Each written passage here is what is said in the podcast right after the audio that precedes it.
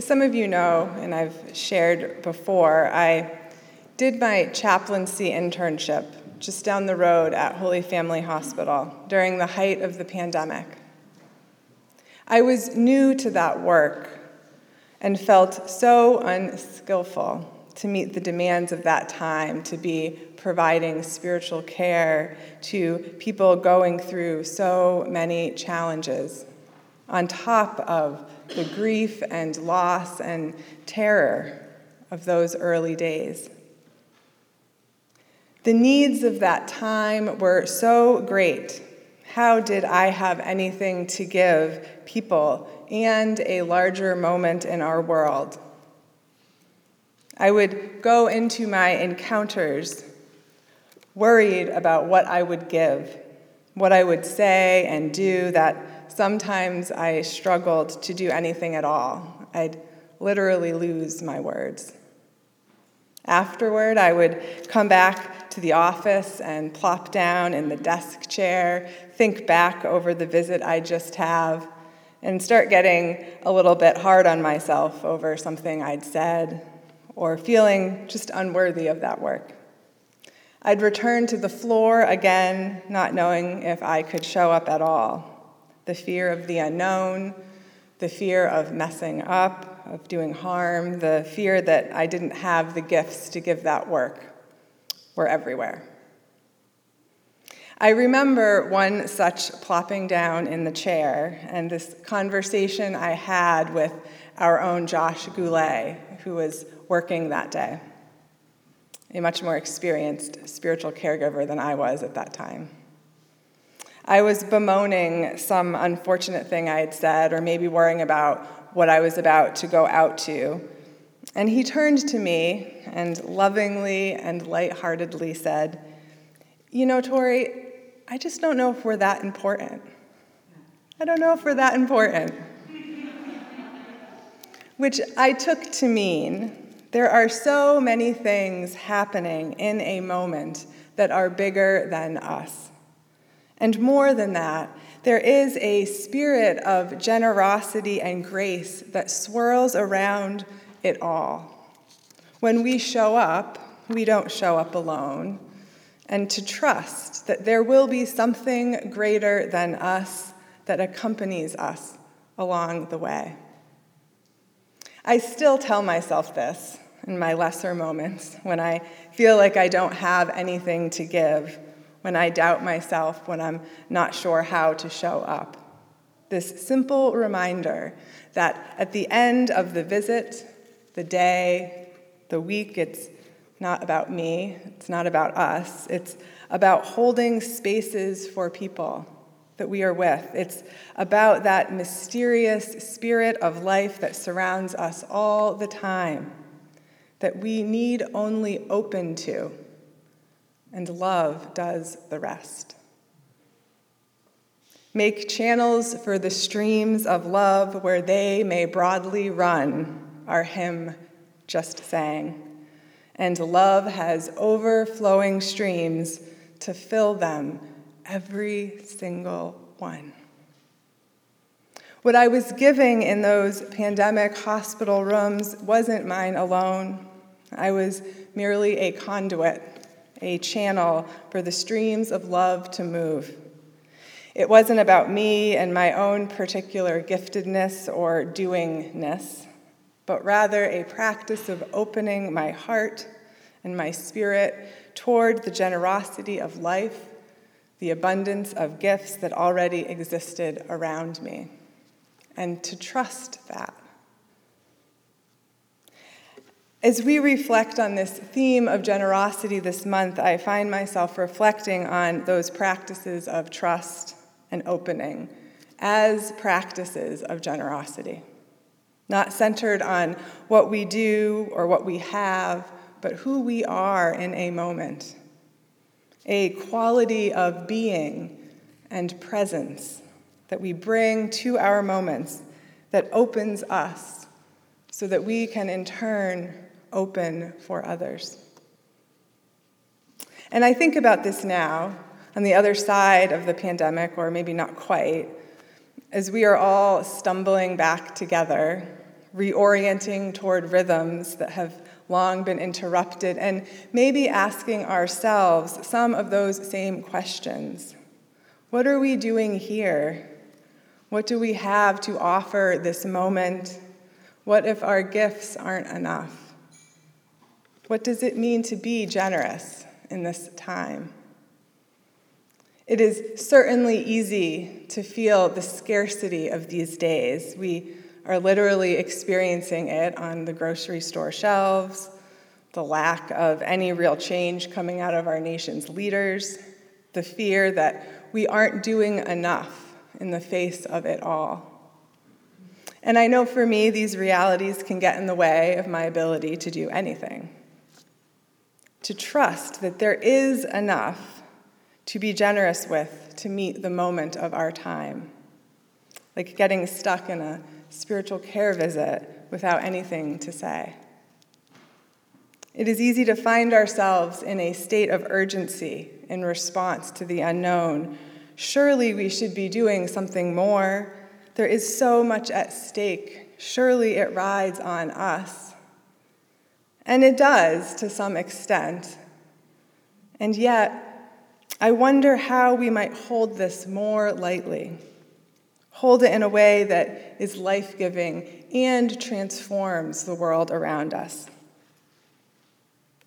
I remember attending an Arlo Guthrie concert in high school. Are there any Arlo Guthrie fans here? Has anybody seen him perform? Well, some of you might know this story, but um, he tells it at a lot of his concerts. So he shares about how writing songs for him was like fishing. So you're sitting beside this river, Guthrie says, and after a while, a song might swim by. And if you've got a pen, you can catch them. I know because I've let a lot go by that were meant for me. I don't have a lot of songwriting advice, Guthrie goes on, but when people ask, I say, do whatever you want. Just don't be sitting downstream of Bob Dylan.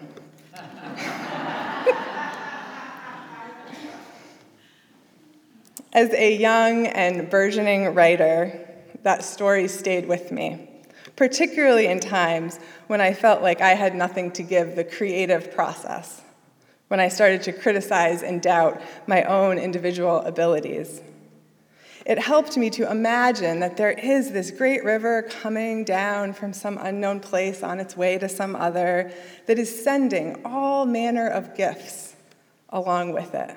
If I miss one idea, one moment, one offering, there will be others that I need not grasp them, but rather trust that more is coming always down the streams of life, waiting for me to move them along, to open toward that greater generosity that abounds. It's like what Rumi said in our reading don't worry about saving these songs. If one of our instruments breaks, it doesn't matter. We have fallen into the place where everything is music. Open the window in the center of your chest and let the Spirit fly in and out. Such abundance. But trusting this is really hard when our lives and the needs of the world are so great, and there is a risk I want to be clear in opening ourselves, that window in our chest, because so much can come in, things we may not have the capacity to hold. But here is where that little phrase of Josh's, this little reminder that there is more here, reminds me at least that our part in this greater movement of life, it feeds us too. Throughout my own spiritual journey, I often imagine the divine as a river, a river that carries us along when we tire, gives us direction when we are lost, and sustains us when our cups are empty. I remember this other conversation I had back during those, those pandemic day, early pandemic days with one of my chaplaincy educators. I was telling him about my doubts that I could do that work and not knowing how to meet the needs of the people around me. I felt adrift, I told him, like I was on this runaway raft, grasping the oars and coming into the rapids, uncertain that I would be able to hold on as I navigated the rocks and currents of the raging water. And then he said, in a similarly loving and lighthearted way as Josh, What if instead of clutching the oars, you just let them go? And instead of clenching against danger and uncertainty, you tilt your head back with your face to the sky and say, Wee! I've had a lot of really wise and generous mentors, haven't I? Letting go in this way liberates, doesn't it? It is risky, yes, this trusting. It may feel like we're not doing enough or doing it wrong, that we may be heading for the rocks, but it also opens us to the holy generosity of this life, all manner of gifts to catch, no matter where we are downstream. And in so doing, we open ourselves to those streams of love that flow through and alongside us. The supportive conversations with a colleague, the kind, encouraging words of a mentor, a late afternoon phone call from a long lost friend. We get to experience the wonder and awe and delight of the gifts that are coming, and in turn, give them away. This beautiful receiving and in turn giving, a generosity that is the rhythm, the channel, the conduit between the two. Franciscan priest and theologian Richard Rohr writes We are always and forever the conduits, the instruments, the tuning forks, the receiver stations to live in such a way is to live inside of an unexplainable hope because our lives will now feel much larger than our own. In fact, they are no longer merely our own lives. And yet, paradoxically, we are more ourselves than ever before. As we open toward this generosity, we are no longer merely our own lives. We are not that important. And we are more ourselves, more integral to the turning of this world than ever before. Our greatest gift to live our lives within that unexplainable and unnameable hope and trust that even as the instruments break and the candles flicker, when that window opens, the, lo- the spirit of love will fly in and out. I am grateful for the months I spent providing spiritual care during the pandemic, grateful for the mentors and teachers that taught me along the way, and for the work that they continue to do every day. Now, as I walk into uncertainty, I remember their wise words. So much less is often needed than we think. Enjoy the ride. Remember there are things to catch, both known and unknown, already on their way toward us. To trust more. And ultimately, they taught me what it means to be generous. In these days, when it seems like there is so much for us to be doing, giving, offering the world around us. I believe it is a comfort and inspiration to draw on this posture in life, to remember that we are part of a process that is so much bigger than any one of us. And in our participation in this process, the greatest miracle of all unfolds we become the gift. We don't have to do anything, our very presence is the offering. as we all continue to emerge in the time ahead, these upcoming days of family gatherings and the busyness of a world that asks so much of us. May this be our generous offering. May we be vessels and conduits for the Spirit of life and love to move through us and bring comfort and peace and liberation where they are needed. May we trust that.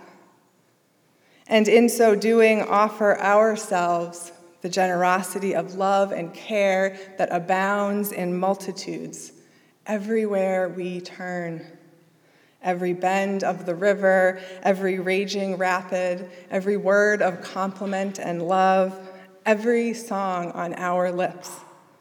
These channels we create in the center of our chests for the streams of love to flow and fly in and out, in and out. Amen, and may it be so.